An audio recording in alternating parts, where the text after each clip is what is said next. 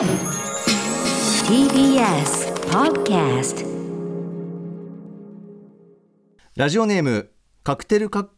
え？カクテルカルテルさんから届いたあーご意見です。カクテルカルテさん。アフターシックスジャンクションでよく聞くけど意味がわからないワード。映画批評コーナーのガチャタイムについて質問です1万円を払ってガチャ引き直しという自腹を切った上に腹渡を引きずり出すような制度は何をきっかけに始めたのでしょうか、また M 資金という名称の由来も教えていただきたいです。ということです。歌丸さん、はい。よろしくお願いします。ということでね、えーアフターシックスジャンクション3周年を記念いたしまして、えーこのね、まあ、新規のリスナーの方にも優しい作りを心がけようということで番組内の用語であるとか独特の風習、えーね、なんてことをねやり、えー言い回しとかねそんなことを説明していこうという企画を、まあ、この4月ずっとやってるわけなんですがこれなかなか今日ね金曜ムービーウォッチメンこの後ありますけど、ムービーウォッチメンにちなんでなかなかこれいい質問だと思うんですよね。そうですね整理したい。改めてやりますよ。えっとまずそのガチャっていうのはこれムービーウォッチメンという名前になってこれ2012ですっけ？2013か？2013 2013からムービーウォッチメンという名前になってその前まではシネマハスラーっていまだにねあの僕のその番組とあの映画表のな時にやっぱり今シネマハスラーっていうふうにあの認識されてる認知されてる方非常に多いですけど初期はシネマハスラーといってえーっとそのまあランダムに映画を決めるというシステムはほぼ同じなんですがサイコロでやってたんですね最初はねチンチロリエンつって。ええ。はい。えーでサイコロで決めてというのを、まあ、そのムービーウォッチメンという形式に変えてこうガチャに変えたと、えちなみにこのランダムにその要するにこうラリストアップされたものでランダムに決めてみるという形式を考えたのはこの番組のアドバイザーでもあります、えー瀬能正夫さんベテラン放送作家瀬能正夫さん。瀬野陳さんがあの歌丸君は映画表が面白い映画表というかそれまでもねあの定期的不定期的にやってた映画の話がやっぱりめちゃくちゃ面白いからこれを定期コーナーにした方がいいよと。で俺がずっと渋ってたんですよ。えーっつって映画表映画表めんどくさいもんっつって、うん、すごいこうあのいろいろその怖い領域なんですよっつったら。いやだからその嫌がってる感じ込みでねその歌丸くんが本来その見たいと思ってるんじゃないやつをやってそれでこう組手を組むというかですねそんな感じでやれば面白いんじゃないかみたいな感じで。で俺もああまあじゃあそういうことだななんつってだからね瀬能さんなんですよね全てはね。あということは当時の歌丸さんその気持ちというかあの向き合い方っていうのも組んでのシステムをそうそうそう。僕が最初からやりたい、まあ、映画表としてそのやるっていうよりはそのちょっとこう嫌がりながらもこうやるみたいな感じも含めてっていうことなんですよね。だからはい。その辺僕そのざなんていうかな形の作り方も含めてやっぱね瀬能さんさすがですよねやっぱね。うん、当時は本当にあの放送中ずっと表で野球見てやがって何しにやがった何しに来やがったと思ってたんですけど ちゃんとね仕事するときはするという。本当にね大先輩ありし日の瀬能正夫さんの話なんですけど、え 生きてますけどね。で、あのーで、で、えっ、と、ムービーウォッチメンになりました、2013から。で、あのー同じそのね、あのサイコロじゃちょっと芸がないから変えようぜっていうんで、まあ、いわゆるガチャガチャ、ね、こうガラッとお金を、コインを回して、回して、こうカプセルが出てくるというガチャガチャのシステムに2013年から変えてやってるわけです。で、その時に、その時に、そのメダルを入れるから、そのメダルをじゃあもう一回買い直して入れるみたいなことやったら面白いんじゃないっつって要は俺がその「えー、これかよ!」なんつって「やだよ!」とか言ってその渋るのをさらにで渋ってお金を払ってせメダルを俺が買ってもう一回回すっていうのを入れたらこのメダルって景色も起きるから面白いんじゃないっつってはやったんですよ。でこれがしかもですねその導入の際にですねこれすっかり僕忘れてたんですけどディレクター箕輪田君の指摘で思思い出したというかあれそうだっけってなったのは、えあのー最初1000いくらにするっつって回すの？1000円とか言ってたんですよ。ところがこの1000円くれってね私のこうフレーズでございます、まあ、要するに人は、えっと、1万円はなかなか出せない。100円なら簡単に出せる。うーんえいっつって出せるのが1000円だっつって1000円くれって年中言ってるわけですけど1000円って言ってたんだけどそこでやはりここで出てきたやはり、えーアドバイザー瀬能正夫がですね、え歌丸くんは1000円だと回しまくる。あどんどん引き直すと。どんどん回しまくって 全然面白くない可能性要するにランダム性の意味がなくなる可能性があるということでじゃあいくらだっていう時に、まああの箕輪田君はやっぱりねあのその当時のディレクターでもあります。箕輪田君があの今もやってますけど、えー、と気を使ってねあのじゃあ歌丸さんのその負担になってもあれだから5000円はどうですかとかねいろんなこと言ってくれたんだけど僕が、いやこれは俺が出すのがやっぱり結構きつい金額じゃないとええ。面白みが出ないだろうと、ええ。まあ、ここは切りもいいし1万円ということで。ということで1万円でもう1回回すというシステムを入れたわけですね。はあ。で、えっとまあ、実際のところやっぱりたまにさ、まあ、今日はこれどうしてもやりたいんで1万円でどうだで回したけど、うん。出ない。もう1回どうだ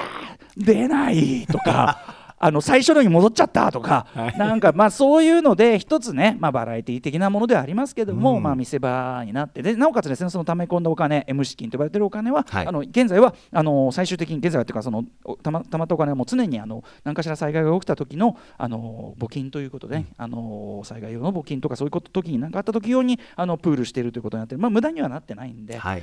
あのまあいいかなというふうに思ってるわけなんですがで、ねこの M 資金というね名前ですね、えー M 資金はですねこれ当時2013年まさにですねこの当時に、えー、と坂本淳二監督、えー主演佐藤浩市香取慎吾森山未來さんらによる人類資金という映画が公開されていたわけです。この人類資金というのはえー GHQ が極秘裏に運用していたと言われる M 資金を題材にした作品ということで、それ2013年なんで、その時のあの M 資金というのをね、こうネーミングで使わせていただいたという由来がございます。ああムービーの M ってことですよねムービーの M でもありますね。はいそうです、そうです、そうです。ということで、あのお分かりいただけましたでしょうか。最近ね、ちょっとね、ガチャ再び回しあんまやってないですけどね、最後にやったのいつかね、まあだから、こそうですねうやってリモートでやるようになって、ほら、山本さんが回すからね。ええで、ほら、山本さんに、ほら、1万円払っていいから、やんなよっつっても、そんなことできませんっつってさ、ええ。そういうくだりが何回かありましたよね。まあ人様の銭なのでこれはちょっとなかなかですよね。いやでもいいんですよ。山本さんの一存でやっていただいてそれは。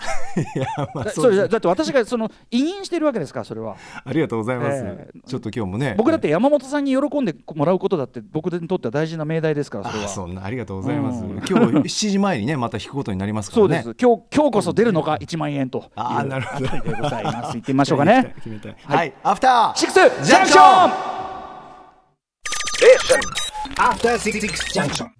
4月30日金曜日時刻は6時7分です。ラジオでお聞きの方もラジコでお聞きの方もこんばんは。TBS ラジオキーステーションにお送りするカルチャーキュレーションプログラムアフターシックスジャンクション通称アトロクです。はいパーソナリティはラップグループ私ライムスターの歌丸です。今夜はライムスター所属事務所スタープレイヤーズ会議室からリモート出演しております。そして TBS ラジオ第6スタジオにいるのははい金曜日のパートナー TBS アナウンサーの山本貴明です。はい、ということでちょっと番組からのめでたい知らせとしましてはですねこの番組「アフターシックスジャンクション」が第58回ギャラクシー賞ラジオ部門で奨励賞を受賞いたしました。ありがとうございます。えーよいしょ。はい、えー放送批評懇談懇談会が主催する、えーギャラクシー賞まあねあの日本におけるエミー賞とも言われる非常に権威ある、えー放送業界における賞でございまして私、えーギャラクシー賞、えーパーソナリティ賞をね以前いただいてラジオパーソナリティ賞をいただいたりなんかしておりますが久々のギャラクシー賞ゲットでございます。ありがとうございます。おーえーこれで何で取ったかと言いますと、えー2020年9月3日ほ木曜日放送の特集、えー視覚障害のある人はテレビゲームをどう遊んでいるのか、うん。テレビゲームのアクセシビリティ最前線特集ということで、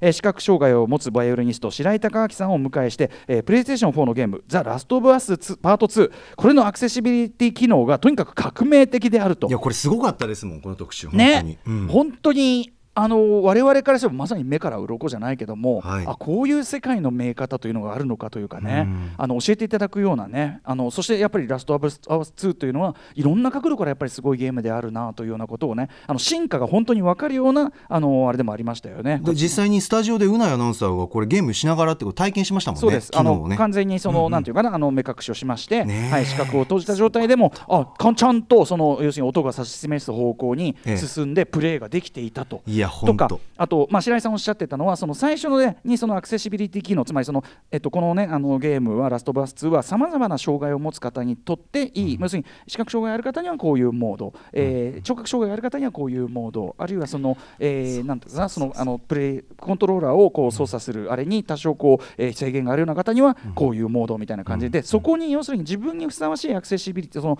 えー、とプレイのなんていうかなモードに行くまでがすごくやっぱ親切だとか。うんそういうようなところまで配慮されてるなんてお話も伺いましたよね。だ。から衝撃だったのはうないアナウンサー目隠しか何かして、ええ。なんかラストオブアス2かな？何かのゲームで。ラストバース2ですよ、だからこれずっと。ですよね。あのずっとあ進めてる進めてるちゃんと進めてるって言ってましたもんね。そうなんです、そうなんです。音声あののみで。しかもその、えっと、割とこう、なんていうのかな、あのオープンなところを移動するやつなのに、ちゃんと的確なところに進めるようになって。るオープンワールド。ううん。んオープンワールドじゃないんだけどね、あの割とオープン目に見える感じなんだけどあ、うん、でもちゃんとそっちに行けるというか、ちゃんと導かれる、非常に見事なゲームデザインでございました。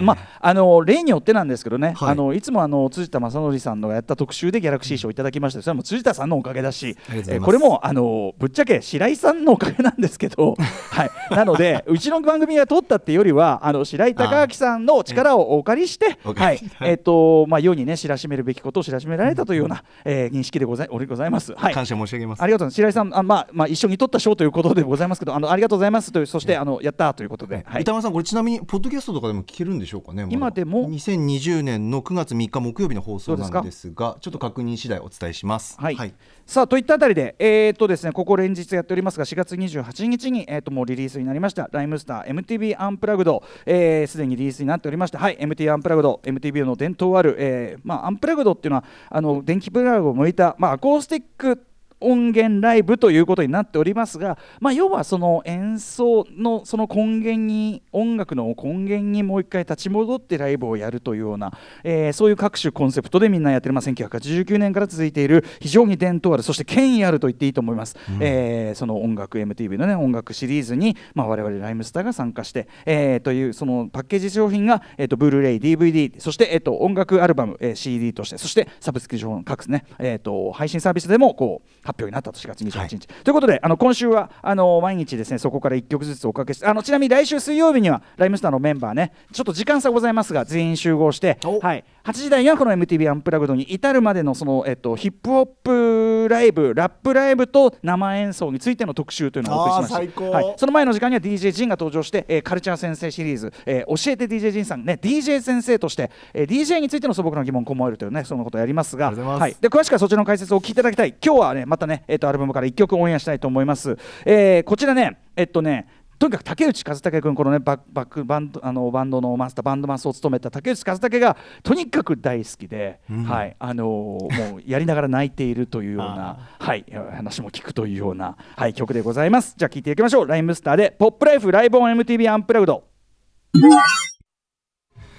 さあお送りしたのはおととい4月28日水曜日リリース MTV アンプラグドライムスターからライムスターでポップライフライブオン MTV アンプラグドでした。はいということでね、あのーまあ、先ほども言いましたが4月28日に映像作品そしてあの音源としてもライムスターとしては初となるライブアルバムとしてもあの発売されておりますので、一番まあねあの気軽に聞けるのはサブスクリプションサービスとかかと思いますしあのちょっとこう映像の様子見たい方は YouTube にね2曲ね、えっと、フューチャーイズボーンとあれかな夢の島とか上がってると思うんで、そのあたりでチェックしていただければと思います。最高ではい、すちなみに先ほどねお話ししたあのギャラクシー賞ねえっと奨励賞をいただきました。えっとこの番組のに2020年9月3日木曜日放送、えーテレビゲームのアクセシビリティ最前線特集はポッドキャストで聞き直すことができますので、はいということです。ぜひ皆さんお聞き直しいただければと思います。います。さあということでいってみましょう。本日のメニュー紹介です。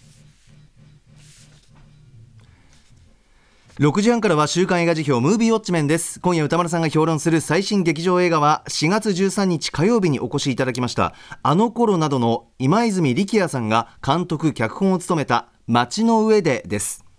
そして C からライブや DJ などさまざまなスタイルで音楽を届けるミュージックゾーンライブダイレクト。今夜のゲストはセカンドアルバム「えキキトリスト2」をリリースしたばかり。え姉妹ピアノ連弾ユニットキトリがえ昨年9月29日火曜日以来の登場です。えアトロク用に収録したライブを披露していただきます。そしてはい8時からは番組で紹介した情報のおさらいや聞きどころを解説するアトロックフューチャーパスト。今夜は音楽ライターの小室孝之さんと一緒に今週の番組内容を振り返っていきます。そして歌丸さん今夜は最後までいない週です、申し訳ございません、えー東京 MX バラ色ダンディに各週で出演しておりまして今週は、えー、と出る週なので、えー、とここでおいとまというかね8時台には離脱させていただきます。はい、さてこの番組では皆さんからのメッセージいつでもお待ちしております。歌丸アットマーク tbs.co.jp まで。また番組では各種 SNS も稼働中です。ツイッターでは番組内容のフォローや紹介した曲をリアルタイムでお知らせ。LINE では毎日放送前に番組の予告届きます。そしてインスタグラムでは後日スタジオ写真満載の放送後期がアップされます。皆様各種フォローお願いいたします。After Six Junction.